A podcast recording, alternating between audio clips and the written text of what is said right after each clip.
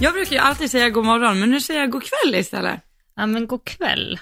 Är det... Klockan är... Är det hästviskan? Va? Ja, det är hästviskan här. ja, nej men det är eh, onsdag idag, eller hur? Ja, Mm. det är onsdag. Klockan är 19.01 och det sjukaste är att det är ljust. Ja, det är så skönt. Alltså blir du också senare i stallet när det börjar bli ljust? Alltså typ man är hemma så? Ja, Mm. ja, jag vet. Jag har fortfarande inte ställt om, ställt om min klocka, varken i bilen eller någonstans. Alltså det Så jag är alltid en timme försenad. Ja, det är det. Ja. Du om någon borde göra det tvärtom egentligen. jag vet. Men alltså, jag kommer tänka på det, för nu, vi hade ju bestämt en tid och sen, ja, en timme senare. Mm. För vi båda käkade middag. Alltså jag har, jag är så inne i STIM med olika middagar. Okej. Vad åt du idag? Eh, jag köpte en färdig lunch på ICA, typ lax och ris. Det var jättegott. Mhm. Ja, men det lät ju gott. Mm. Jag äter inte lax. Men, Ja. Vadå? nej men alltså, jag eh, älskar ju tacos. Det är det bästa jag vet. Ah.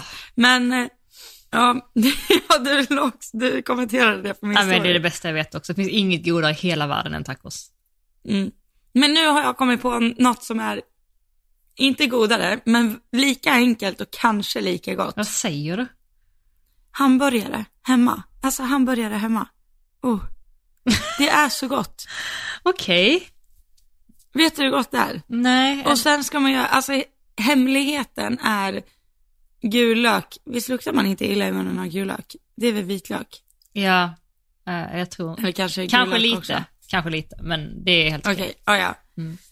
Eh, men, okej jag var nästan tvungen att rapa. Jag dricker Trocacero här också. Ja. Men, alltså steka gul lök.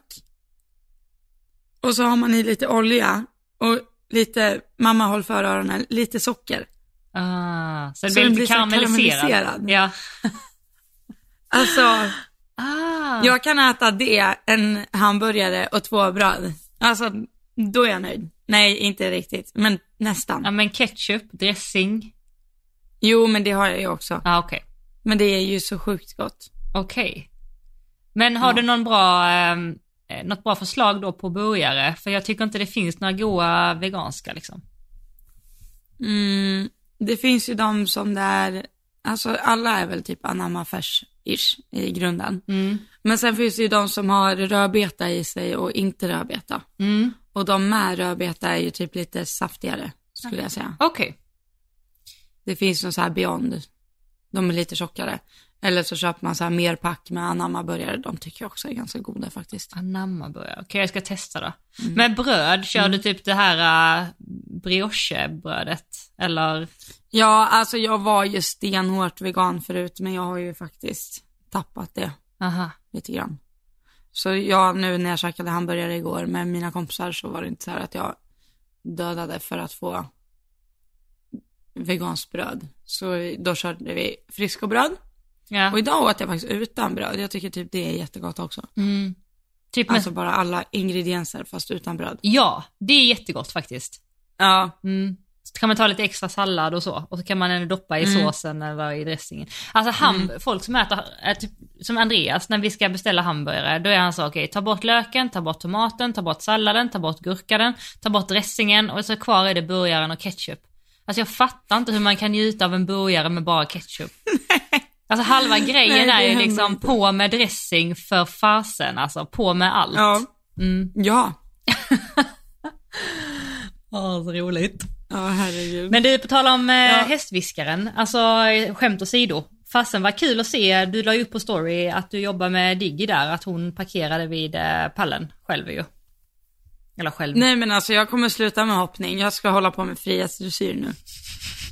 Jag sa det till mina, jag sa det till mina praktikanter att vi kommer byta gren helt. Du kommer komma in här en dag och så kommer det ligga tre hästar och rullandes här. Så kommer jag stå där i mitten med trollspö. Nej, eh, förlåt, nu sa jag fel. Carrot stick. Carrot Inte. stick. Just det. Ja. Nej, jag äger inte ens en sån, om jag ska vara helt ärlig. Så det var en pisk du Men använde. jag börjar faktiskt förstå problematiken med ett dressyrspö nu, för den är liksom för fladdrig. Just det, man vill ha det lite mer eh, stiff. Ja, exakt. Mm. Just det. Mm. Men eh, vill du berätta för våra lyssnare? Jaha, hur man gör? Nej, eller, vad du gjorde, eller vad vi refererar till. Jaha, nej men jag har, eh, alltså, jag har velat lära henne att parkera vid pallen, för hon blir ju så här, eh, hon är ju sadeltvångig eh, och lite arg på gången när man sätter på sadeln och sen när man går upp på pallen så, så här, lyfter hon huvudet och ser lite arg ut. Och då har jag tänkt att då behöver jag inte liksom jaga henne med pallen, då kan jag ju lära henne att gå till pallen. Mm. Förlåt, jag fick hicka nu också. Eh, nej men så då har jag bara lärt henne att liksom flytta mot mig med pinnen då. Mm. Jag kan, eh, den ligger i, på min Instagram så ligger den i Digelina-storyn, för er som inte förstår. Då kan man gå in och kolla där. Du har ju sorterat i dina höjdpunkter. Ja, jag vet. Vad fint det blev. Vuxenpoäng tänkte jag säga. Eller influencerpoäng kanske det heter. Ja, lite mer influencerpoäng faktiskt. Men vad fint det blev med de Ja. här äh, texterna du la till. Ja, nej men det blir nog bra. Kreativt. Extremt kreativt. inte alls. Nej. Men, eh, ja men du är ju jättesorterad och jätte, du har ju ett helt trostest. Ja, det har jag. Och jag har fortfarande inte alltså, testat Anitas trosor. Det, alltså jag har så dåligt samvete för det. Jag ska faktiskt göra det. Jag ska... När vi var i Stockholm. Det, Ja, ja. Nu berättar du. Det Ja. var jättekul. när vi var i Stockholm så höll jag på med de här trostesten och det hade ju Anita, alltså Elsas mamma, snappat upp. Så hon ville ju självklart bidra på något sätt. Så söt. Hade köpt hennes favorittrosor, slått in dem i en present och gett till mig. Och när jag öppnar det och ser att det är liksom såna här, får man säga, mormortrosor. Ja. Ja. så dog jag ju av garv alltså. Och, men jag var ju jättetacksam för det var väldigt gulligt av henne. Men jag, jag har svårt att tro att jag ska rida i dem. Men eh, jag ska absolut testa det och utvärdera det. I promise. Jag vet att Anita lyssnar, så Anita, det kommer. De är så stretchiga så om inte annat så funkar det också som en mankini. Du vet så här, du sätter på dig dem och sen drar du dem över axlarna. Ja. Det är faktiskt eh, ja, ett alternativ annars ju. Om inte jag vill ha dem som Det blir trosor. ingen bild på det. Det blir ingen bild på det. Det är inte content. inte contentvänligt, nej. Absolut inte. Nej men, Ja. eh, nej. Det var gulligt faktiskt. Mm. Men du, eh, Elsa. Ja. Vi hade faktiskt ett eh, DM som slank in här för eh, några dagar sedan. Det var faktiskt ganska roligt och enkelt för det var en tjej som heter Dagny som skickade en this or that till oss som hon ville att vi skulle besvara. Var inte det kul? Oh. Jo, det är jätteroligt. Ja? Okej, så jag läser frågorna och så kan du svara först och så svarar jag nummer två.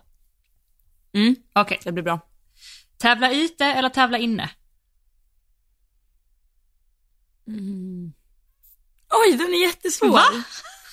Nej, men jag säger ute, men jag gillar känslan av att tävla inne också. Okej. Så här med, med läktare och så här när underlaget klapprar och sådär. Mm, det är faktiskt Det är sant. inte ett självklart ute, men jag säger ute. Okej. Ja, jag säger också ute faktiskt. För jag gillar typ den stora ytan och har långt mellan hindren och man kan Mm. galoppera lite och sådär. Jo, men alltså om det är så här Pilbergen eller någon ja, för där annanstans. brukar jag vara faktiskt. Var Nej, men alltså jag månad. menar då tävlar jag ju jättegärna inne. Jaha, inomhus. Ja, ja, precis. Ja, ja, jag med. De här stora fina arenorna, ja. Mm. Ja, det är så jag tänker mig. Det är den liksom inne arenan. Är det bara jag som älskar doften när man kommer in i ett ridhus och det är härvat? Alltså när det luktar typ avgas. Jo, men jag vet, jag gillar det också. Alltså kombinerat med ridhusunderlag, alltså den doften är så jäkla nice alltså. Ja, jag vet. Men jag är också en sån där som kan liksom stå och lukta på bensinen på bensinmacken. Men alltså hur gott luktar det inte att åka ner i ett garage? Ja, men det också. Ja, nej, jag vet. Det, ja. Mm. Nästa. Nästa. Eh, tacos eller sushi? Ett, två, tre. Tacos. Även om sushi kommer tvåa för mig. Ja, ja, eller hur? Alltså friterad sushi med sriracha mayo och grejer. Oh, oh, det är gott. Fy Ja. fasen vad gott. Okej. ehm. Okej, det här är alltså två alternativ. Eh, jättepigg på morgonen, men då jättetrött på kvällen. Eller jättetrött på morgonen och då jättepigg på kvällen. Det första. Ja, samma här. Morgonpigg. Hellre Och morgonpigga. trött på kvällen. Mm, Ja. exakt. Eh, ston eller vallacker? Mm, ston. Ston, säger jag också. Eh, svarta hästar eller vita hästar? Svarta. Då säger jag vita. Åh gud. Ja, det här är, ja. Eh, Men alltså ett, ja, ett vitt sto. Helst. Men, ja. Nej men. Eller en svart hingst. Gud, det är den här färgläran. Tror du på det? Har vi diskuterat det förut? Ehm, tror Vi ska inte inte gå in på det mitt. Du tror inte på så här. Eh, eh, Chestnut Mare Be Aware. Ja, precis. Jo, men det Black har vi Horse, nog... Black Heart. Ja. Jo, vi har diskuterat det, men alltså, nej, jag tror inte på det. Eller, jag kanske tror på det, för det finns ju case där, där alltså, fuxston har varit utöver det vanliga, extra allt liksom. ja, jo. Men det finns också, jag har ju många stories med, alltså med ston fux som inte är så. Så att, ja. Mm. Alltså i, när jag var i USA då var det så här gråa ston vill man ha, eller vita ston. Mhm. Att de kunde vara, de är inte för amatörer men det är så här den bästa top horse. Okej, Det ska vara ett grått sto. Mm. men det har du ju. Saratoga. Saratoga. Saratoga. Tror du på det då? Ja. Eh, ska jag vara helt ärlig, nej. Nej, jag tror inte på den här färgläraren. Nej. Nej men då har vi så lite samma. Men eh, vita tecken eller inga tecken? Mm. Oj, vad svårt! Eh, på en svart häst, inga tecken, då vill jag ju ha den jättesvart. Mm. Desto mörkare häst, desto mindre tecken och desto ljusare häst, desto mer tecken. Kan man säga så? Du tycker det? Alltså en mörkbrun häst, är, tycker du är finare att ha helt plain brun än en vit bläs? Ja, om den är jättemörk. Okej. Det tycker jag nog. Aha. Eller tycker jag det? Jo Jag men det, jo det får du tycka. Intressant. Men typ en fux, en fux tycker jag är mycket finare om den har bläs och eh, strumpor. Gud ja. Alltså verkligen. Mm. Men typ en kolsvart häst, ja fast en kolsvart häst med vita strumpor är också jättefint. Mm. Jag hade Okej, nog sagt kanske går. tecken. Alltså om man nu måste välja. Sen finns det undantag. Men måste man välja Okej, hade jag säger också tecken. Det är bara, Bell hade mycket tecken. Jag säger tecken. Ja, Bell hade jättefina Mm. dockor. Alltså Bell hade också, som Fia har, alltså sån koöga eller vad det heter. Alltså man ser det vita i ögonvitan. Ja, jag vet. Det är, det är Digelina också. Alltså jag älskar det. På ögon.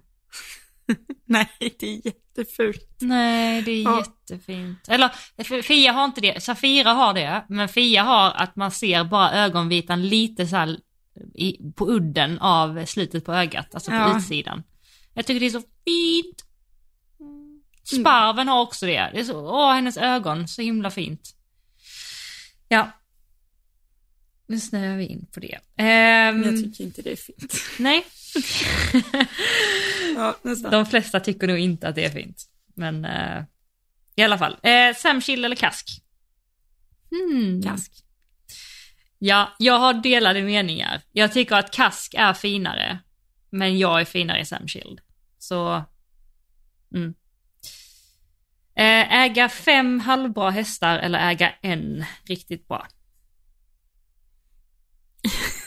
äga en riktigt bra alltså. Eller? Ja, ja, det säger väl jag också. And here I am. Here I am! Nej, This is me. nej men då eh. säger jag, då säger jag fem halv bra men med potential. Okej. Mm. Eh, ja. Jag hade nog valt att ha en riktigt bra, en fem. Okej, jo men det beror ju på hur det är riktigt bra.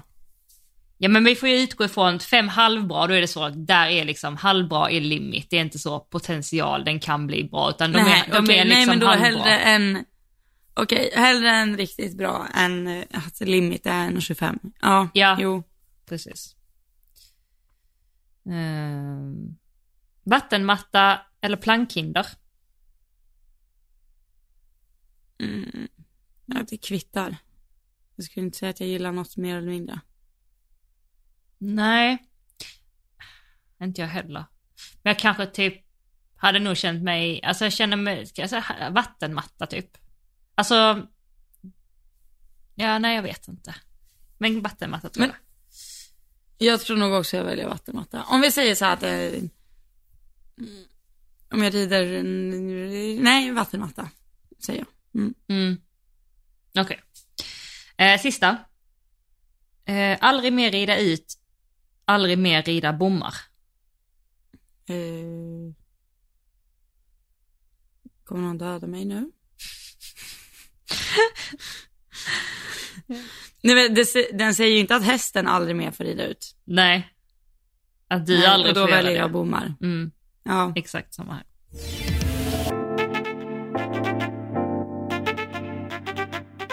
Ja, men eh, annars så har jag ju faktiskt blivit sambo. Det har hänt sen sist. Just det. Ja. Så när du eh, gick ifrån din sambo så blev jag sambo med min pojkvän, kan man säga. Så att, eh, eller ja, det var ju så länge sedan du gick ifrån. Men jag har blivit sambo girl, det är det jag vill säga. Så att nu har jag ett Playstation vid tvn helt plötsligt.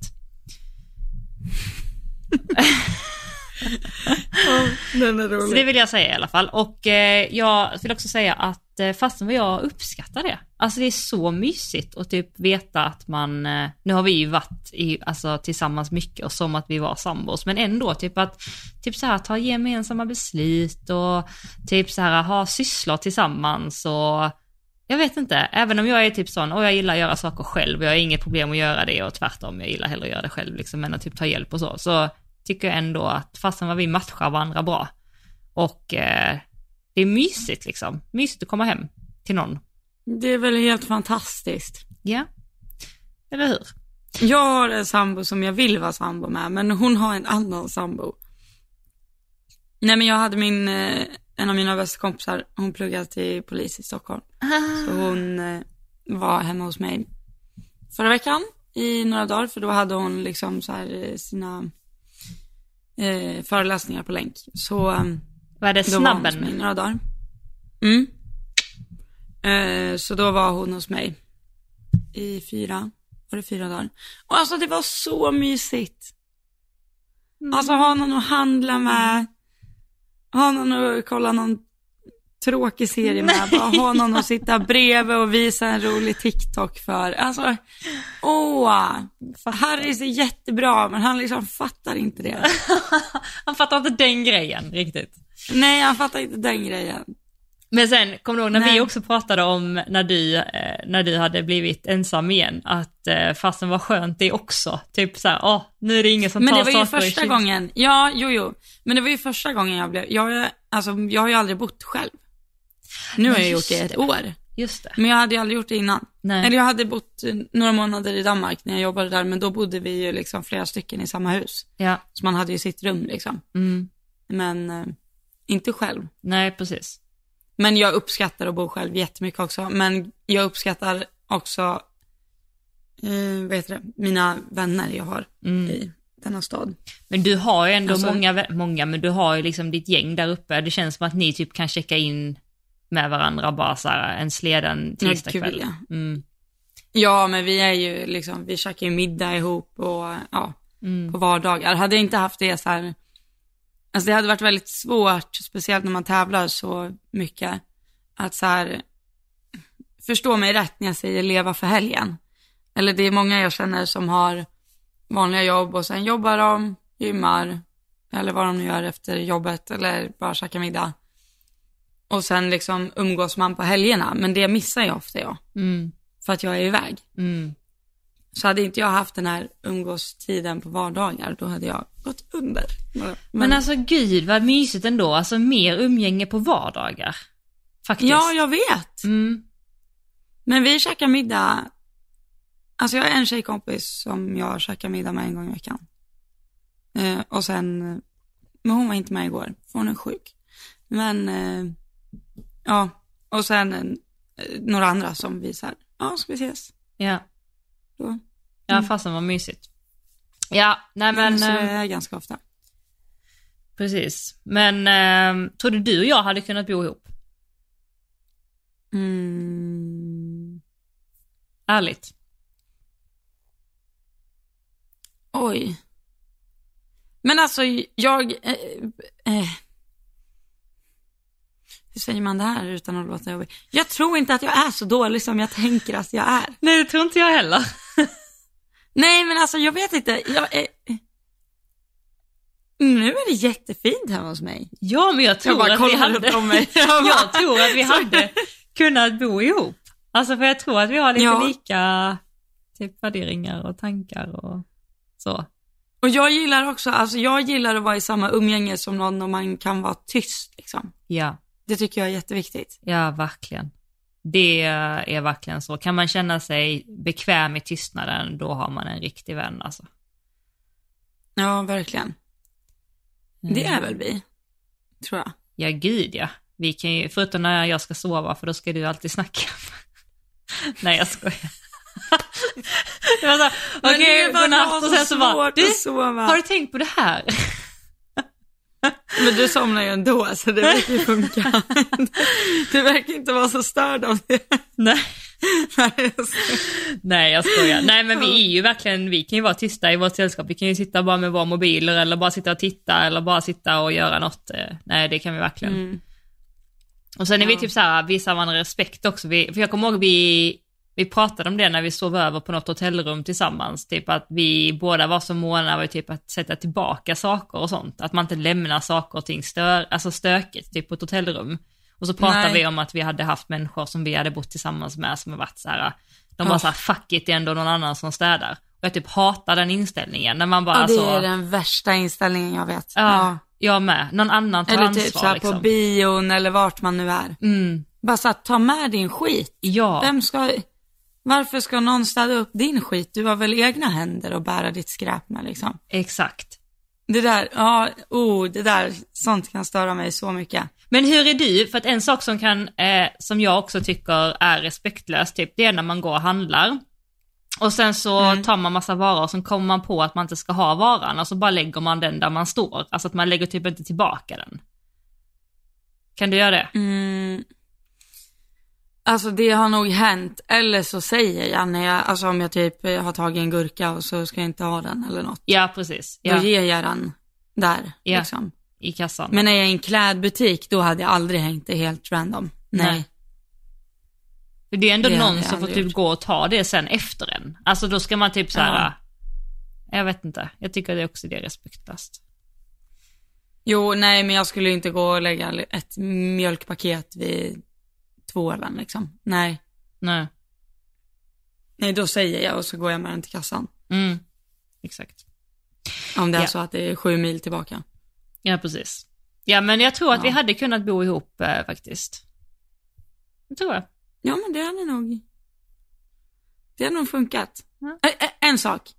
Har du alltid godis hemma? Nej, jag har inte det. Men det hade varit bra för det har ju alltid du. Nej, jag har aldrig Har det. du inte det? Eller jag, har, alltså, jag har ju testat så många olika sätt för att bli av med mitt sockerberoende. Ja. För det är ju gravt. Alltså det är ju, inne, det är ju på en sån nivå att det är inte bra längre. Ja. Och då testade jag en, en jag följer någon på Instagram, som var så här, eh, ha alltid godis hemma, typ så här i kopiösa mängder som du inte kan äta upp. Och jag bara, ah, det här, det här känns som en bra idé. För då blir det så här att man äter en liten grej och sen är det så här, ah, ja men jag kommer ändå inte äta upp allt det här så det är liksom ingen, ja. Eh, but I did. så, så den, den funkade inte heller. Men nej, så det kommer, jag har vissa kompisar som är så här, de har alltid godis hemma. Jaha. Liksom en hel låda. Och jag är så här, ja du får jättegärna äta upp det där. Där har vi typ så här, utgångsdatumet har vi redan passerat. Liksom. Jag bara, hur? Hur är det möjligt? Hur är det möjligt? Jag, jag har inte den self-controlen, det finns inte. Men om du inte har det hemma, vi säger du sitter i soffan och bara känner fasen vad jag är sugen på godis, så alltså tar du dig ner då och köper någonting till närmaste liksom? Nej, det gör jag inte. Nej okej. Då gör jag chokladbollar. Smet. ja, ja. Nej då. Ja, nej okej, så du har inte alltid godis hemma? Nej jag har inte alltid godis hemma. Alltså verkligen inte. Men jag har inte problem med att gå och handla om jag skulle bli sugen. Faktiskt. Ja, nej, nej, så mycket är det inte värt. Fast det har ju hänt. Fast inte, ja, nej. Så mycket är det inte värt. Du vet att hemmakväll har Foodora. Ja, alltså shit, jag såg det alltså. Alltså det är ändå illa. Det kostar typ så här 50 spänn liksom extra bara för att få det hemkört. Men det kan det vara värt kanske. Även Jerry kolla, kostar 119 kronor, det har jag redan sökt på. 119, okej, ja. Mm. Det är klart att du har. Men, ehm, Okej. ja, nej, men eh, det har hänt i mitt liv. Också vad som har, jag skulle säga till dig, vad jag gjorde igår. Jag berättade det för dig. Men jag gjorde en ny grej för första gången igår. Faktiskt. Och då var det så här att jag skulle iväg och träna eh, med mina hästar, för jag ska tävla helgen. Det var väldigt viktigt för mig att få, alltså få den här träningen. Och sen så blev Linnea sjuk ganska mycket sjuk eller så här, så att hon eh, kunde inte ha träningen och då föreslog jag att vi kanske kunde testa ha den via länk liksom. Eller länk, alltså WhatsApp, alltså faktiskt. Ehm, så att jag hade träning med både Fia och Kalle igår på WhatsApp och det funkar faktiskt jättebra. Alltså över, alltså, över förväntan. Och eh, vi har ändå pratat lite om det innan, typ så här, Linnea har aldrig haft det innan heller och så att man kanske inte var jättepositivt inställd till det till en början, men faktiskt alltså. Mm. Så Jag har också varit lite, neg- lite neggo till det, ja, om jag ska vara helt ärlig. Men jag, det var som Det typ känns- Linnea sa, att liksom när man känner varandra och man känner hästarna och man vet lite om, då kan man göra det. Men hon hade ju aldrig gjort det med mig förut liksom, när vi inte kände varandra och Nej. så. Då blev det svårt. Ja, nej, då blir det jättesvårt. Mm, Ja. men... Men du gjorde din 29 och en halv meter där. Jag gjorde min 33 och en halv, nej 33, 33. meter. Var det 33 meter? Vi pratade om Ja. 34 i podden ju, eh, men eh, Ja. vårt ridhus är inte så jättestort. Alltså det blev lite trångt om jag skulle Okej. ha 34 eller så här. Så att vi hade 33 meter där faktiskt. Eh, och då red jag på 8 där, eh, lite på, faktiskt till och med på, lite på ytterlinje, så det blev nästan 34. Och sen så hade vi 29 och ja, 29 meter eh, skidspring, men det är inte så långt i och för sig. Men det blir långt i vårt ridhus för att det är så, man får liksom inte upp tävlingsgaloppen väldigt lätt där för att det är Nej. så smalt liksom. Så att, eh, Nej, alltså jag tycker ju 21 meter hemma, då känns det ju som att man flyger på fem steg bara. alltså verkligen. Full galopp. Ja, Det känns som man skenar alltså. ja jo jag vet. Men vet du, det var så himla bra att jag hamnar faktiskt precis i det läget som jag gjorde på de sista tävlingarna. Så när jag skulle rida, vi hade ett räcke, väldigt kort ursväng, alltså tänk så här hörnet, två galoppsprång, räcke Ja. och sen åtta framåt ner till en också på lite så Mm. böjd linje. Och eh, då börjar jag ju faktiskt med att landa och sen så ska jag ju på något sätt söka kontroll, tror jag att jag på något sätt omedvetet vill uppnå. Så jag börjar plocka och förväntar mig att jag efter det där räcket, två galoppsprång efter, ska se exakt hur jag ligger på nästa hinder. Och så gör jag ju inte det uppenbarligen. Alltså så. Så att då bara, ah jag måste göra något, jag måste kontrollera. Så då börjar jag bromsa. Och börjar jag bromsa då så blir det ju väldigt långt på de åtta. Så då blir det ju automatiskt att man drar in nio istället. När man väl kommer fram, då inser man liksom att ah det går inte.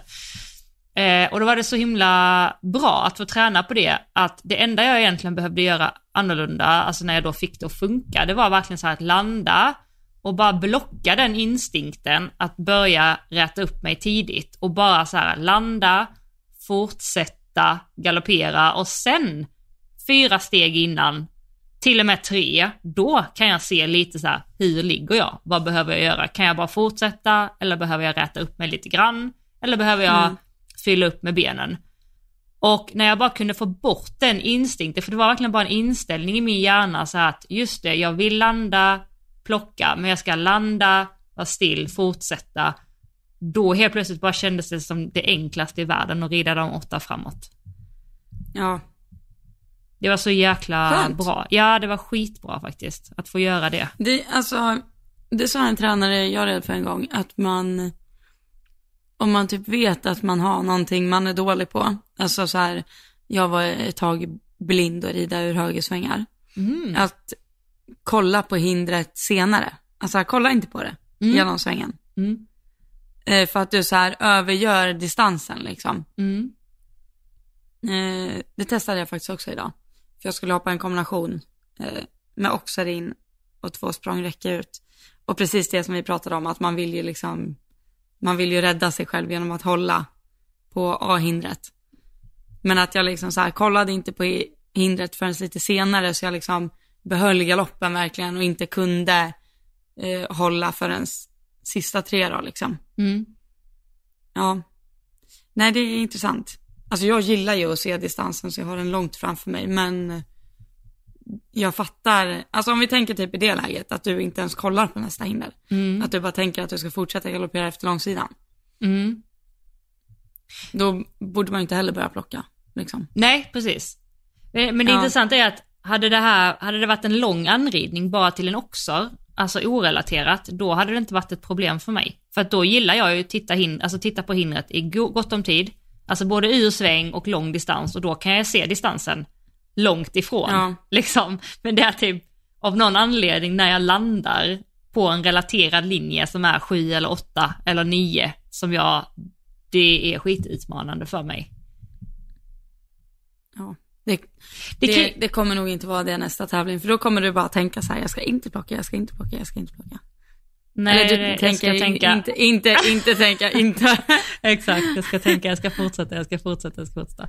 Men ja, det slår mig nog nu när Men jag det, Ja. ja förlåt, nu avbröt jag dig, Nej, fortsätt.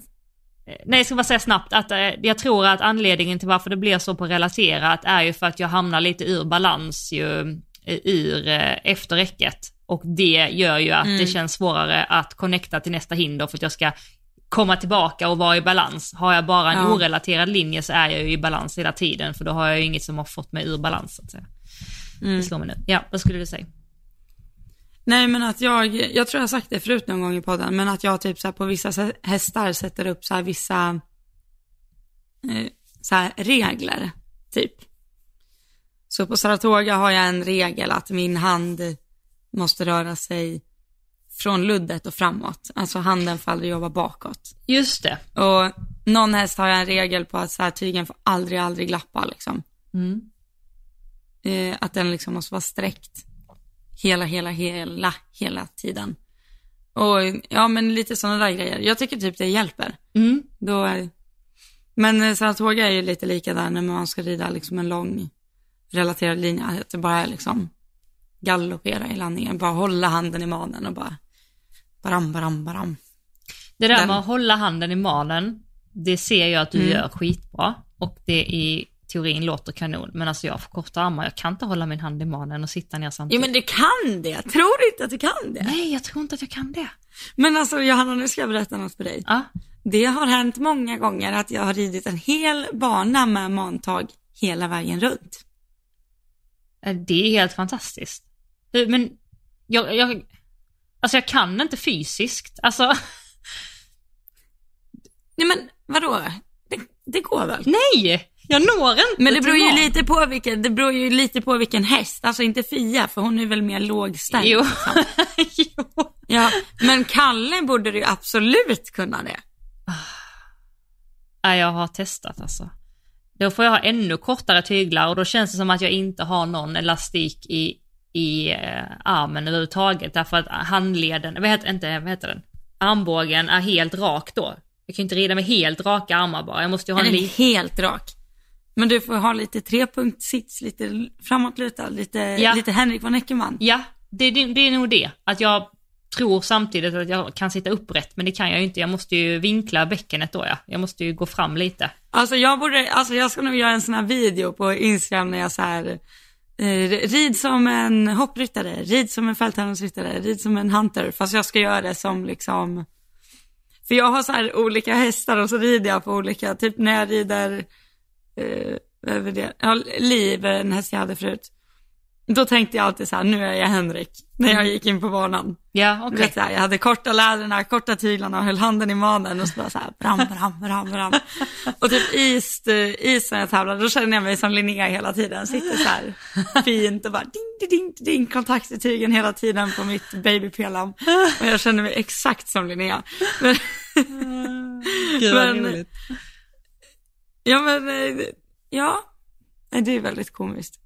Men det som är bra med att rida med handen i manen är ju att då måste du ju sparka på. Eh, hur menar du då? Nej men för då är ju handen liksom helt stilla och fixerad där och då måste du liksom motivera med ben. Ja. Alltså fy fasen vad intressant att du säger det. För att, Mm. ehm, du vet igår tror jag du la upp att du red med enhandsfattning. Mm. På, Ja, Holly det är en Linnea-häst. ja, på Holly. Och Ja. sen så la du upp att du hade ridit på Bell, alltså gammalt material. Mm. Och då hoppade du typ hinder snett och alltså i följd och så på en hand. Ja. Ehm, och då, först när jag såg Holly så slog det mig bara, fasen vad länge sedan det var jag red med en hand bara. Alltså det var bara min så här, första tanke, vad fasen det ska jag göra imorgon, alltså idag. Och sen när du la upp på Bell några timmar senare så, så bara tänkte jag så här, det där är jättesvårt, alltså det där du gör, det är skitsvårt. Alltså du är så jävla duktig på det. Eh, och då tänkte jag så här, fan alltså, det, det, där är riktigt bra gjort. Alltså jag vill också kunna göra så.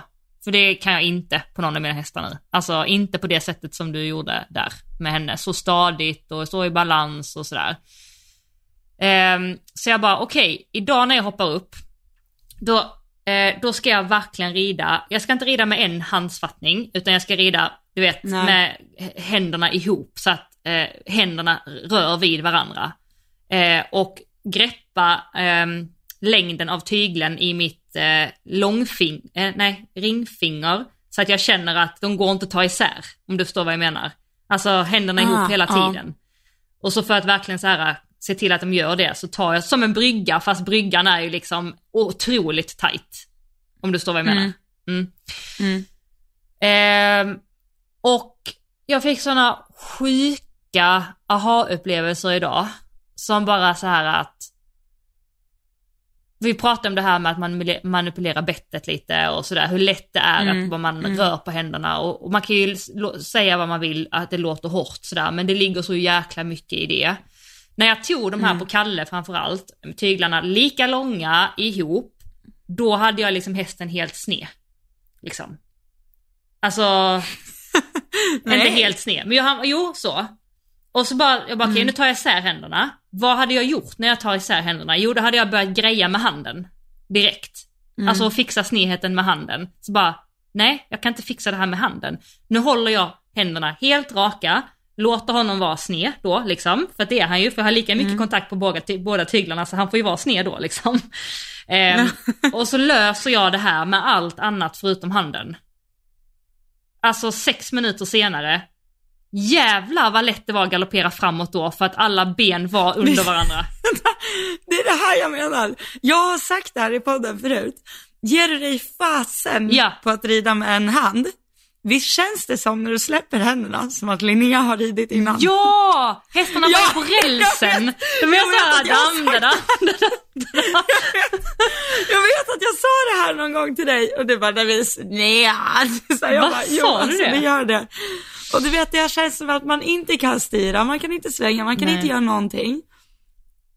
Och det var också, jag vet att någon kommenterade det och de bara, ja men du gjorde ju inte bytena med, med händerna, eller med en hand. Jag bara, nej jag gör inte seriebyten än med en hand. Men det, det var mer det jag menade, att resultatet av ridningen med en hand gör att liksom allt annat blir så mycket lättare liksom. Ja. Alltså det är helt, alltså sjukt. Men, men det, det är verkligen som du säger, att alltså, man måste ge sig fan på det. Alltså du måste typ sätta en regel så här, okej jag rör inte händerna nu. Alltså om man nu har två tyglar eller en tygel, det har egentligen inte så stor betydelse. Det är lite samma grej liksom. Att, att allting är ett och ihop. Och, och då kommer det kännas som att hästen går kanske på snedden eller att den är sned eller att den liksom faller in eller faller ut eller sådär. Men att bara säga okej, okay, fuck it, det känns för jävligt, lös det på alla andra sätt förutom att dra i tyglarna. Alltså du kan ju flytta tyglarna alltså höger och mm. vänster. Alltså så, du kan ju pendla med händerna, ja. det gjorde jag ju också. Men du får inte sära på händerna och, eller dra dem olika, alltså högerhanden mot dig mer än vad du drar mm. i vänstertygen exempelvis. Men alltså du, mm. kan inte du diskutera det här med din dressyrtränare? För det blir ju indirekt så att du gör trängande tygeltag då. Ja, absolut. Det kan jag göra. Eh, och trängande tygeltag finns det ju väldigt mycket delade meningar kring. Mm. För om vi säger att du vill ha, om jag rider med en hand och jag vill ha högerställning, mm. då flyttar jag ju min hand över mankammen till vänster sida. Mm, exakt. Då får jag ju högerställning. Mm. Men då blir det ju ett trängande tygeltag på höger mm, sida liksom. Eh, och inte ledande. Mm. Eh, vad tycker dressyrtränare om det tänkte jag säga. Ja, jag vet faktiskt inte vad. Eh, jag upplever bara att, alltså, jag tycker det är skillnad på om jag sitter med tyglarna i en hand och flyttar eh, båda tyglarna då till vänster så att det blir trängande tygeltag på högertygen. Eller mm. om jag har händerna isär och håller eh, vänster tygel sträckt och sen tar jag höger tygel och drar den. Alltså jag håller fast vänster tygel rak och så tar jag ja. höger tygel och drar den nästan över vänster tygel. Det tycker jag inte mm. är samma grej som att allting går i en båge, om du förstår vad jag menar. Alltså att...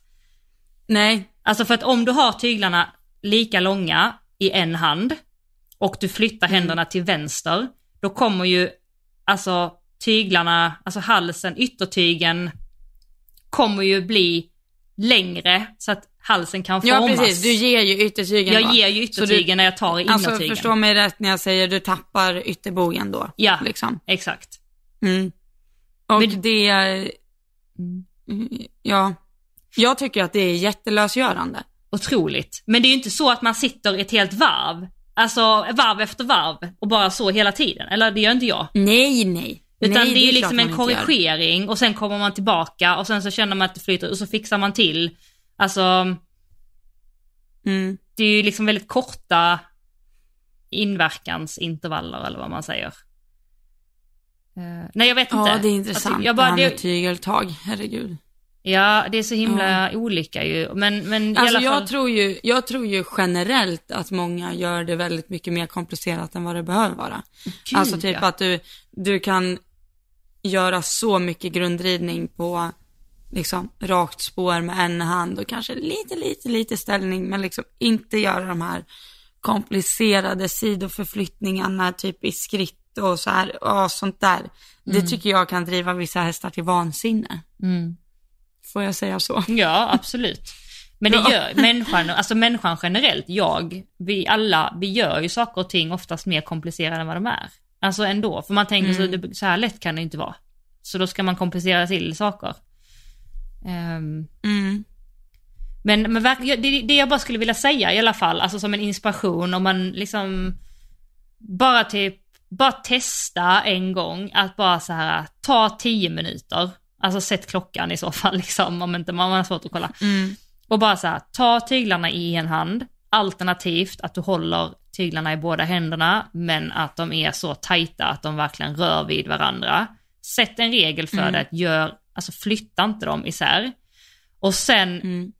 när du inverkar med dina skänklar och kropp och vikt och allt man nu använder sig av, så är ett annat jättetips att bara så här, verkligen andas ut. Alltså när du andas in, men när du andas ut, att du verkligen bara så slappnar av i hela kroppen. Alltså så att um, det är så lätt att man sitter och spänner, alltså framförallt sätesmuskeln. Att man kniper lite med knäna för att liksom så hålla sig fast eller så känner man att hästen kanske är stark och så får man lite kramp i handen. Men att bara då typ så här släppa allting. För att när man gör det så helt plötsligt så bara inser man att man gör alldeles för mycket, så man tar bort massa hjälper vilket gör det tydligare för hästen och hästen bara så här. Alltså den bara så här slappnar av för att du slappnar av. Mm. Eh, och det påminner jag mig skitmycket om alltså speciellt typ med Cassie, Cassie är en sån häst som, hon är rätt, alltså hon är, hon är inte spooky på hinder, men så fort någonting hörs så är hon väldigt reaktiv. Alltså det, hon har mycket instinkter. Och typ om hon skulle slå i svansen i sargen och det låter till så får hon liksom lite panik liksom. Mm. Eh, och så. Eh, eller om man rider för nära ett hinder och bara ska passera det så blir det liksom att mm. hon typ spokar för det. Och när hon gör det så kanske hon faller in och sådär. Och då märker jag att ju mer jag typ så här försöker korrigera genom att dra i tygen eller det så här pressa henne utåt med skänkeln eller sådär, desto mer håller hon emot. Men om jag bara så här, okej okay, här vet jag att hon kommer vara spänd i det här hörnet. Om jag bara två meter innan bara så här, bara andas ut, skit, alltså jättedjupt och sen bara släpper allting. Då har jag ingen spukning överhuvudtaget. Nej. Alltså det är verkligen Exakt bara... så där är ju, så Mm. där är ju Digelina också. Mm, Fuxton. fuxton, ja precis. ja. Nej men det gör så jäkla mycket när hästarna spokar, eller när hästarna är spända, att man bara spänner av själv. Alltså jättemycket. Nu, nu gick vi från enhandsfattning till när någon är spänd, men jag vill bara skicka med de två sakerna. Dels bara testa en gång, ta tyglarna i en hand och bara göra det här som vi pratar om. Och sen andra, att om hästen är spänd eller eh, på något sätt spokar, att bara själv slappna av och bara bli jätte eh, tuff mot dig själv att verkligen göra det. Liksom testa det 100 procent. Det är sjukt. Jag har så många klienter också som har testat det här och, och verkligen får alltså sjuka resultat. Ehm, för man, sett, man ger så Jag mycket kommer- mer spänning än man tror. Ja, Ja, gud ja. Jag kommer att tänka på en sak med enhandsfattning. Mm. För jag, eh, jag började med det egentligen 2017? 20, ja, 2018 eller något. När jag var nere och tränade i Danmark. Och sen, men då gjorde jag det liksom på ett väldigt avspänt sätt. Alltså, Så började jag också. eh, Alltså så som du Precis, säger. alltså Mm. så här, för att det var ett sätt att få hästarna att spänna av. Mm. Sen åkte jag ner till, med min, en irländare jag hade till Linnea. Hon var så här, ja ah, då ska du hoppa den här banan här med en hand. Där är det fem steg och sen ska du vända runt och så är det en dogleg här på sex steg till kombinationen. eh, och så tar du tyglarna i en hand och så gör du det och jag bara, ja. så så här. Men eh, till slut funkade det ju. Och då, det var ju inte förrän då jag liksom började verkligen rida med en hand. Eh, och då minns jag att när jag kom hem från Linnea, för det här var typ bland de första gångerna eh, jag var där, så Eh, kom ju jag till det ridhuset jag brukade rida i och jag var ju inte uppstallad där och det här är ju öppet för alla. Eh, och där kom jag liksom med dressyrspö, kortar upp tyglarna i en hand eh, och så galopperar jag runt och så här, här ska min häst bjuda in i handen och så ska jag svänga runt här och så ska jag göra en 10 meters halt här. Alltså jag så här, red väldigt, det var ju inte engelskt på tygen i samlad trav liksom. Det, det var nog så långt ifrån det man kan komma. Och jag vet att jag kände mig som en fullständig idiot. Alltså fullständig idiot. Och jag red ju med tyglarna i brygga på Bell under ett år på tävling tror jag. Mm. Alltså varenda 1.30 jag red tror jag jag red i brygga liksom. Mm. Alltså jag red alltid i brygga. Mm. Eh, och du vet, jag bara kände mig så så här. jag vet till en början när jag, jag liksom, när det var så här trust the process och folk såg en där och jag vet, det måste varit någon som åkte ifrån ridhuset och bara, var det bara jag eller såg någon vad Elsa Berggren höll på med idag? För jag tror att hon har blivit sjuk. liksom. Alltså, för det var inte en vacker syn. Alltså det var verkligen inte det. Nej. Och då känner jag så här, hur ska man tänka där? Alltså nu är ju jag inte frisk, så jag gjorde ju det ändå. Men en frisk person hade ju inte gjort det här. För att det såg så jävligt ut. Alltså, eller förstår du vad jag menar? Hur ska man våga gå utanför den boxen? Eller boxen, för det är boxen, nu pratar jag som hästar. Mm. För att så här, jag skulle säga att det finns en norm som säger typ att det går ut på att när du är och tränar att hästen ska springa i låg form på tygen liksom. Mm. Och allt annat som inte leder till det är fel. Mm. Eller jag känner, alltså så känner jag i alla fall. Jag kan ha fel, men så upplever jag att det är, om vi säger att du skulle kliva in i ett ridhus och du vet att det här är öppet för allmänheten och det är så här, man går in i, i Swish och swishar 100 kronor och så är man där och rider och så är det fyra andra där. Mm. Skulle du känna att du liksom kunde helhjärtat göra samma jobb som du gör hemma när ingen ser liksom? Nej, alltså det känns ju alltså väldigt normbrytande att rida på det sättet. Eh, ja. Det gör det verkligen.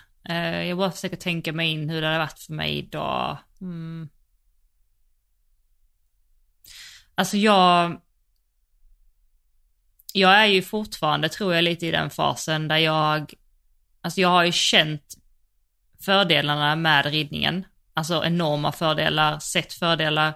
Jag tror aldrig jag har fått så många typ fina DMs också, typ så här folk som ser skillnaden i ridning och alltså jag får liksom väldigt mycket bekräftelse på att jag, det jag gör är mm. bra. Eh, och framförallt också från såklart tränare och så ju. Eh, men jag är väl mm. fortfarande mm. där själv att jag inte kan säga och känna liksom helt att det här är bra för att jag har gjort det för lite. Så att det känns ju fortfarande för mig varenda gång jag rider som att jag eh, gör saker som jag inte har koll på. Eh, mm. Eller vet, alltså det känns obekvämt och obefäst. Eh, och eh, jag har fått lite så här, eh, för jag sitter ju också och rider med folk i, i, dagens läge liksom. Det är ju vänner, alltså ja. det är ju liksom, vi är ju jätte, alltså bra nära vänner, det är skitbra människor, men vi har ju olika ridstilar och jag skulle nog säga att jag absolut skiljer mig, alltså så, ifrån hur, mm. hur de rider och jag, jag kan känna att det känns lite jobbigt eh, också. Men jag påminner mig om att eh, hur mycket det här har gett resultat fram tills nu och att jag kan se vad det bär när jag pratar med min tränare om det. Alltså så, jag vet ju vad jag är på väg, även om jag inte riktigt har koll på det så litar jag på processen och litar på att göra det som jag blir tillsagd. Eh, och mm. mig om att om jag kan, som allt med i livet, eh, tänker jag att den här filosofin passar i att om man gör någonting eh, kortsiktigt, alltså man verkligen går in i någonting som fasen och bara så här sliter, svettas, bara ger sig fan på någonting och gnetar på under en kort period av obekvämhet, så kommer det liksom långsiktigt att generera positiva effekter. Typ som nu, det är lite blod, mm. svett och tårar just nu, men jag vet att det långsiktigt kommer att ge effekt. Eh, men det är också tvärtom, om jag tvärtom skulle se se det som att ah, det känns lite obekvämt, vad ska alla andra säga, jag gör kanske inte det fullt ut, jag väljer det bekväma sättet att rida så som jag alltid har gjort eller så som alla andra mm. gör, så kommer det ju få långsiktiga negativa konsekvenser, alltså under en längre tid för mig, liksom, om jag, mot det jag eh, vill mot så att säga. Eh, så att så tänker jag väl lite att jag puttar in lite effort och obekvämhet nu och för att få utdelningen senare och påminna mig om utdelningen senare. Om det är svar på mm. frågan eller så här, men så är det tycker jag med allt. Att det är väldigt lätt, nu kanske jag flyter ut från ämnet lite, men det är väldigt lätt att välja kortsiktiga lösningar när det kommer till allt. Det är lätt att hoppa över saker, det är lätt att slarva för det är skönt för stunden att skita i det. Och vi är ju bekväma mm. vi människor, alltså så är det ju, man väljer det bekväma sättet. Men om man hela tiden väljer det bekväma sättet så kommer man ju inte komma framåt. Liksom. Så att långsiktigheten blir ju inte en utvecklingskurva som går uppåt utan man kanske stannar kvar eller till och med att det går neråt. Um, men om man, om man, om man vågar eh, gå lite utanför sin comfort zone och signar upp på att okej, okay, kommande månader nu kommer det kännas obekvämt, kommer det kännas fel, det kommer kännas jobbigt, jag kommer få göra saker som jag inte känner för, jag kommer få bita ihop lite. Eh, men mm. det kommer att generera eh, någonting längre fram som är bra under en längre mm. tid. Det som vi har pratat om tidigare, du vet så här om man ska ändra någonting i ridstilen, Typ tränaren ber mm. en ta upp händerna eller ta ner händerna eller gå mer fram med överlivet eller mer bak. Alltså då känner man bara sig helt handikappad. Och mm. eh, man kommer ju känna sig liksom helt alltså, obekväm med att sitta med överlivet sådär långt bak som man är obekväm med. Och då kommer man liksom tappa massa andra grejer. Man kanske kommer tappa distansen, man kanske kommer tappa rytmen, man kanske kommer tappa mycket grejer. Men man får bara signa upp på att jag ska tänka på det här förbannade överlivet varenda jäkla dag, under varenda jäkla pass, vid varenda hörnpassering. Och bara så här, göra det, för det kommer att ge mig under en längre tid bättre balans i sadeln, jag kommer kunna inverka bättre när jag väl har lärt mig det här. Eller så kan jag tänka så här, fasen vad jobbigt det är att sitta långt bak. Jag tappar min känsla, jag tappar allt, det känns dåligt, det är jobbigt, jag glömmer att påminna mig själv. Det, och då är det lätt, det är lätt liksom, då väljer man den lätta vägen. Och då kommer det ju ha negativa konsekvenser under längre tid. För att uppenbarligen behöver man sätta sig tillbaka av en anledning som tränaren säger för att det ska bli bättre mm. längre fram. Ja. ja. Uh, jag vet inte vad vi, nu hamnar vi på något helt annat spår men uh, Nej, nej, men det var helt, det var helt rätt det spåret också. Det var, eller ja, det hörde helt ihop med det. Men jag var bara också inne på så här, vad man ska göra med den här aspekten att man mm. bryr sig om vad andra tycker liksom. För jag vet att det är en extremt, alltså det är så stor del av allt man gör nu för tiden. Alltså mm. allt ifrån det är liksom vad du har på dig eller vad du, hur du tränar din häst eller vad du lägger ut på Instagram. Alltså så här, mm. allt bryr man ju sig om vad andra ska tycka om det liksom. Mm. Och jag vet att jag tyckte det här var skitjobbigt då när jag verkligen var i ett så här, heter det paradigmskifte? Uh, Eller så här, att man, mm, ja, jag tror men, det heter det. Ja. ja, nej men att jag så här verkligen, det kändes som att jag så här vände min ridning upp och ner där ett tag, men det var samtidigt så här, eller snarare jag vände den till rätta, för det tog typ två minuter när jag såg, bara när Linnea hoppade upp på en av mina hästar och jag bara, oh shit, där är ju svaret liksom. Mm. Så här, det är det här jag har strävat efter, men det här liksom, det finns inga övergångar på glappande tygel i världen som kommer ta mig hit liksom. Mm. Eh, så, så jag hade ändå så här den i baktanken, men jag tyckte ändå det var skitjobbigt att så här åka till ridhuset och du vet öppna ridhusdörren och bara hoppas det inte är någon här idag. Mm. Vet, mm, mm. Och sen var det tre pers där ändå. Eh, och då vet jag att då pratade jag med Ebba om det. Mm. Eh, Ebba Larsson. Eh, och hon bara så här skrattade ju rätt ut till mig och bara ha! ska du bry dig om vad andra tycker i den här sporten och det är lika bra att du lägger ner på en gång liksom. Mm. Det, så här, du kan inte gå runt och tänka på vad andra ska tycka, du gör väl det här för din skull liksom. Och jag är så här, ja, jo, så är det ju. Mm. Och det, alla kommer ju alltid ha åsikter, mm. så är det ju. Men så länge, och det har jag typ lovat mig själv också, att så länge jag inte ser att någon häst far illa, då kommer jag aldrig lägga mig i, alltså jag gör inte det. Nej. Exakt samma. Det är så här, ja. Men det, det är verkligen jag, som du, nej förlåt, vad sa du? Nej men alltså jag har inget emot att säga emot om det här så att jag skulle se en häst fara illa liksom. Eller något jag också kan erkänna att jag har lagt mig i någon gång. Det är om någon står så här och muntligt beskyller sin häst, alltså till mig. Och typ så här, ja men jag fattar inte varför den är så dum i huvudet när jag gör det här typ. Mm. Då är jag så här, ja har du tänkt på det här kanske? Mm. Så här, jag säger inte att jag har lösningen på alla problem, men eh, jag skulle inte, så här, om det är någon som på riktigt frågar och jag vet vad det, vad det beror på, då hade jag ju lagt mig i, men annars hade jag aldrig lagt mig i om det inte var så att jag såg att den häst för illa på riktigt liksom. Nej. Mm. Nej, nej precis. Jag är likadan där. Eh, för jag inser verkligen det, det, det du säger, eh, att det kommer alltid finnas människor som har åsikter oavsett vad man gör. Eh, alltså det mm. kommer alltid finnas någon som tycker att du är för lång eller du är för kort, du är för smal, du är för tjock, du har för långa ben, du har för korta ben. Alltså du har för bra häst, du har för dålig häst, du har liksom fel outfit. Alltså, ehm, och det, det, det kvittar lite vad man gör eftersom att alla har olika åsikter och mm, vi är ju också i en sport där det finns så många olika tillvägagångssätt att göra saker och ting på. Eh, mm.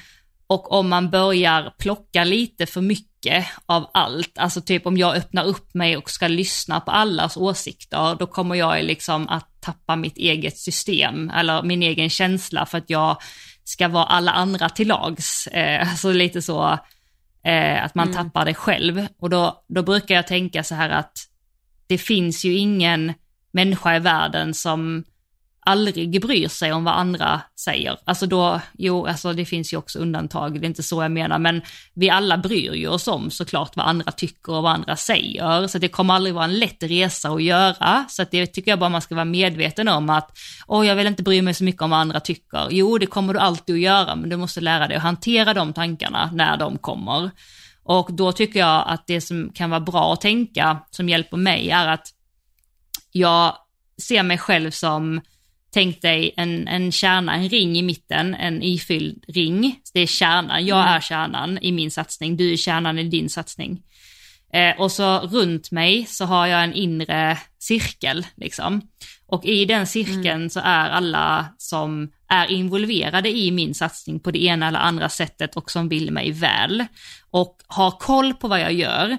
Så med det sagt så handlar inte det om kött och blod, att min mamma är här för att hon är mig närmst. Men utan det är så här tränare, hovslagare, veterinär, vänner som, som vet vad du gör i ridhuset literally varje dag. Alltså så, som har insyn mm. i dig. Eh, där är de i den inre cirkeln och sen så finns det en yttre cirkel och där är ju liksom de andra. Alltså det kan vara nära vänner, det kan vara bästa vänner, eh, det kan vara familj, de som tycker om mig och gillar mig men de har egentligen ingen koll på vad jag håller på med. Liksom. Och sen mm. så finns det då den sista yttre yttersta cirkeln och det är ju liksom alla andra.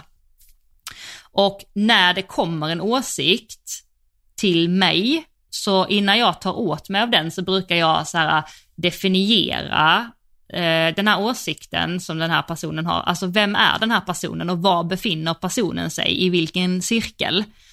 Och befinner mm. den personen sig i min inre cirkel eh, så kan det kanske vara typ så här, säg att Linnea kommer med en åsikt som jag bara så här, nu har inte detta hänt, men det kan ju säkert hända. Hon har en åsikt som jag inte håller med om eller tror på eller så här.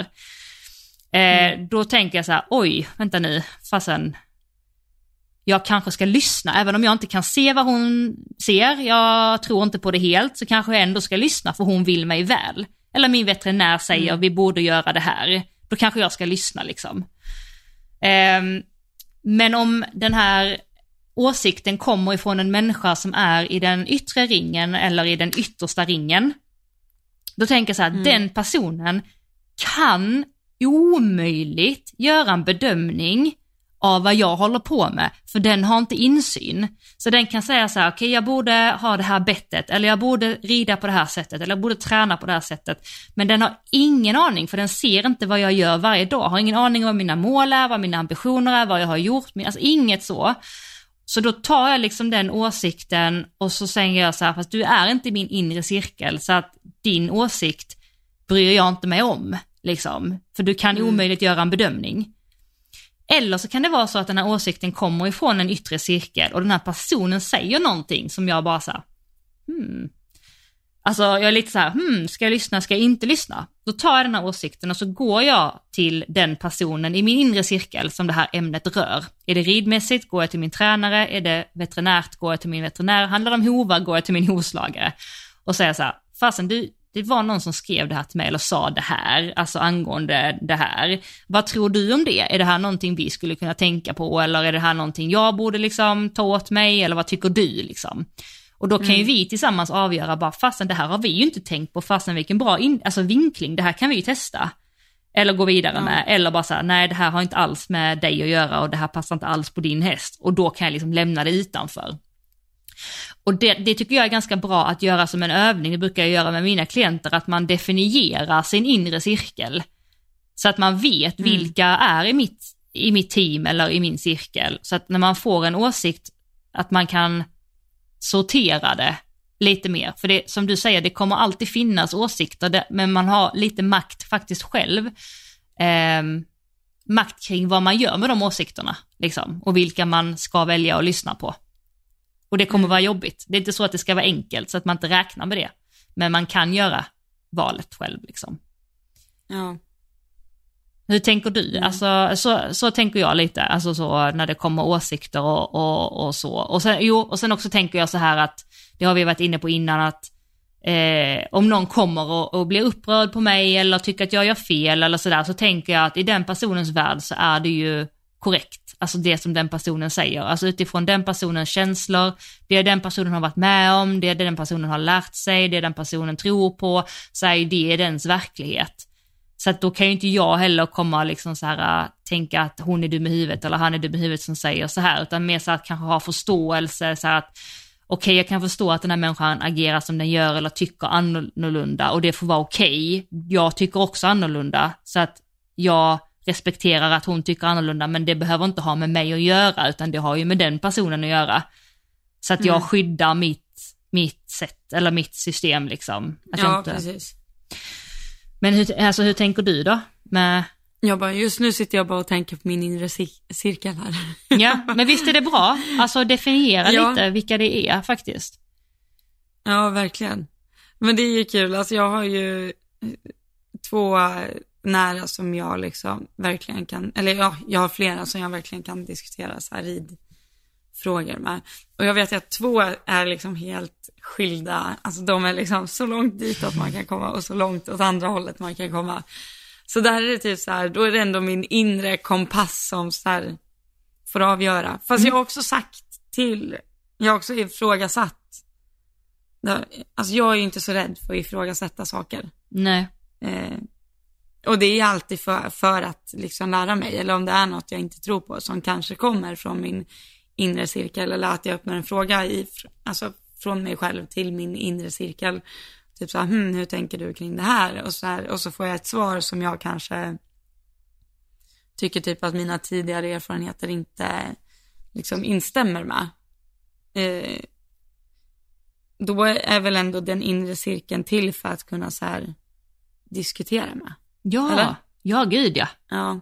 Gud ja, och då, då, då tänker jag ju att den inre cirkeln man har där, alltså alla är ju olika där också. Vissa är ju så här, nej det här är min teori, det är den som gäller. Alltså vissa har ju svårt att liksom diskutera och argumentera mm. själva. Men eh, det finns ju de, typ som med vår tränare exempelvis, hon är ju ett sånt exempel på verkligen att hon känner inte sig fullärd. Alltså så, hon är hela tiden öppen för att lära sig nya saker och sådär mm. och det tycker jag är väldigt sunt att ha. Sen finns det människor som kanske inte har den inställningen och då kanske det blir svårare. Men jag tycker som du säger, det är ju skitviktigt att kunna diskutera. Alltså det är ju det som eh, leder en framåt ju. Att man kan vrida och vända och ifrågasätta och kunna bli ifrågasatt också för att man själv får fundera varför gör jag det här egentligen? Eh, alltså så, mm. ibland kanske man bara gör saker och så ifrågasätter du så man bara, Uh, nej, alltså jag, jag, vet inte. Och det ger ju en chans att tänka på varför man gör det. Ja. Nej, alltså det där är så intressant det du sa också, att så här, alltså jag tycker nästan desto, alltså desto mer kunskap man har, eller någon har, desto mer hungrig är man på att lära sig mer. Alltså fattar du? Att desto, det är som att så här, desto mer man lär sig om hästar så, så här, bara öppnas det fler dörrar. Att så här, tänk dig som ett eh, släktträd. Mm. Att så här, om du lär dig en sak, det öppnas två dörrar till. Och sen från det två dörrar till. Och så här hela tiden så bara, det bara finns mer att hämta om allting. Mm. Eh, och då känns det så här, om man stänger dörrar och är så här inte nyfiken på att lära sig mer, då har man liksom stängt den grenen. Mm. Helt. Eller fattar du vad jag menar? Alltså 100 procent. Exakt det exemplet, ja. vet jag pratade sist om eh, Ant Middleton och hans bok som jag läser. Exakt det du ja. säger beskriver han, fast han skriver, beskriver det som dörrar och korridorer. Lite som du säger, att ja. när man, man kan öppna en dörr och så leder den till en ny korridor med nya dörrar, så kan man öppna den och så går man vidare, fast du sa släktträd eller så. Mm. Eh, men stänger man en dörr så, så växer ju inte den som du sa grenen, alltså man kommer ju inte till en ny Nej korridor och du kan inte lära dig någonting nytt och du får inte nya upplevelser, du träffar inte nya människor, du får inte nya erfarenheter, du testar inte dig för att du är så rädd för att öppna dörren för tänk, för det är ganska okänt också att öppna en ny dörr. Alltså det är inte så att det är lätt alltid. Ja, ja. Men sen är man ju också i behov av att stänga vissa dörrar. Alltså ska man hålla sig till ett system, då är det så här, då lär man ju tro på det systemet ett tag. Ja. Eh, och liksom inte blanda in jättemycket, åh oh, gud det är så svårt. Ja, ja, absolut, såklart. Ja. Men, men menar att, att, att, jag menar att ha ett öppet mindset, det Ja, alltså, det betyder inte att du måste ta det till nej, din träning. Liksom, exakt, liksom, precis. Utan du kan ju också ha ditt system och sen kan du vara nyfiken på andra saker, ta in det om du vill, fundera på det eller bara liksom välja vad du gör med det sen. Så du behöver inte vara det ena eller andra, tänker jag ju. Nej. Ehm, Men det är också intressant som du sa att de som eh, typ vet mest är de som är hungrigast. Det är också typ lite så här i livet, jag vet att eh, Christer Olsson, han vi hade föreläsning med, han sa det typ så roligt att de som går på hans föreläsningar, det är typ de som inte behöver det. Men det är de som stannar Nej. hemma som hade behövt det liksom.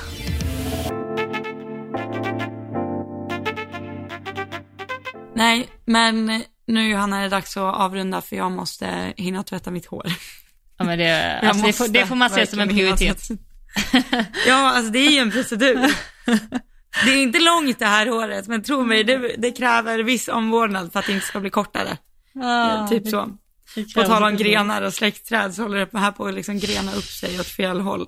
Ja, eh, Ja, då får du skynda dig till duschen. ja, eller hur. Nej, men eh, vi har ju snackat en stund nu. Och är det så att eh, ni lyssnare som faktiskt får det här att rulla med nöd och näppe. Om det är så att någon skulle vilja tänka sig och eh, sponsra podden lite grann så får man ju jättegärna swisha oss. Och eh, nu ska vi se om jag kan numret. Mm. Ett, två, tre. Två, tre. Nej. Ett, två, tre, två. Ja. 981 Ja. 231. Ja! Kolla! Efter Smack. nästan ett år så har jag lärt mig det. Där satt den. Yes. Nog du nu. Nej, nej, nej, absolut inte. Där är du. Ja, det såg ut som att du frös. Nej, det gjorde jag inte. Men vi konstaterar ju faktiskt igår, tror jag vi pratade om, att vi har ju faktiskt ganska mycket utgifter på podden. Alltså vi betalar ju faktiskt Ja. vår klippare, så att eh, vi hade varit jättetacksamma Ja. om någon vill hjälpa oss att bidra med lite småkosing, lite bidrag. Yes. Eh, och vill ni följa oss, vad kan man göra det då? Ja, på Elsa och Johanna. Ja. På Instagram. Mm. Skitbra ju. Vet du vad det är för avsnitt nästa vecka då? Ja, det är 50, jag vet. Men det kommer inte ske. Alltså Elsa, det är du folk ska... som har skrivit till mig. Och jag, jag har blivit bättre på att svara på det i Insta DM, så jag försöker svara på det mesta. Men alla de här påhoppen, nej, det, där säger jag nej. Det har jag inte svarat på. Fast vi är ju en duo. Det är ju inte du som bestämmer. Nu, det, då lär man betala väldigt, väldigt, väldigt mycket kan jag Ska vi säga. sätta en swishgräns? Så vi Vi sätter en... swishgräns. Ja, eller hur? Swishar ni så här mycket då? Ja, precis. Det Ja, en men swisha om ni vill att Elsa sjunger. Jag kan säga så här att jag alltså kommer driva det här in i döden. Så att lita på mig, lyssnarna. Alltså Det Elsa kommer har... inte ske, det kommer inte ske. Jag tycker du är för mycket publik liksom. Ja, men alltså det, det bara är så att det kommer ske. Så att... ehm, stay tuned. Ja. Puss och kram, vi ses nästa Puss och kram, hej hej. Hej då.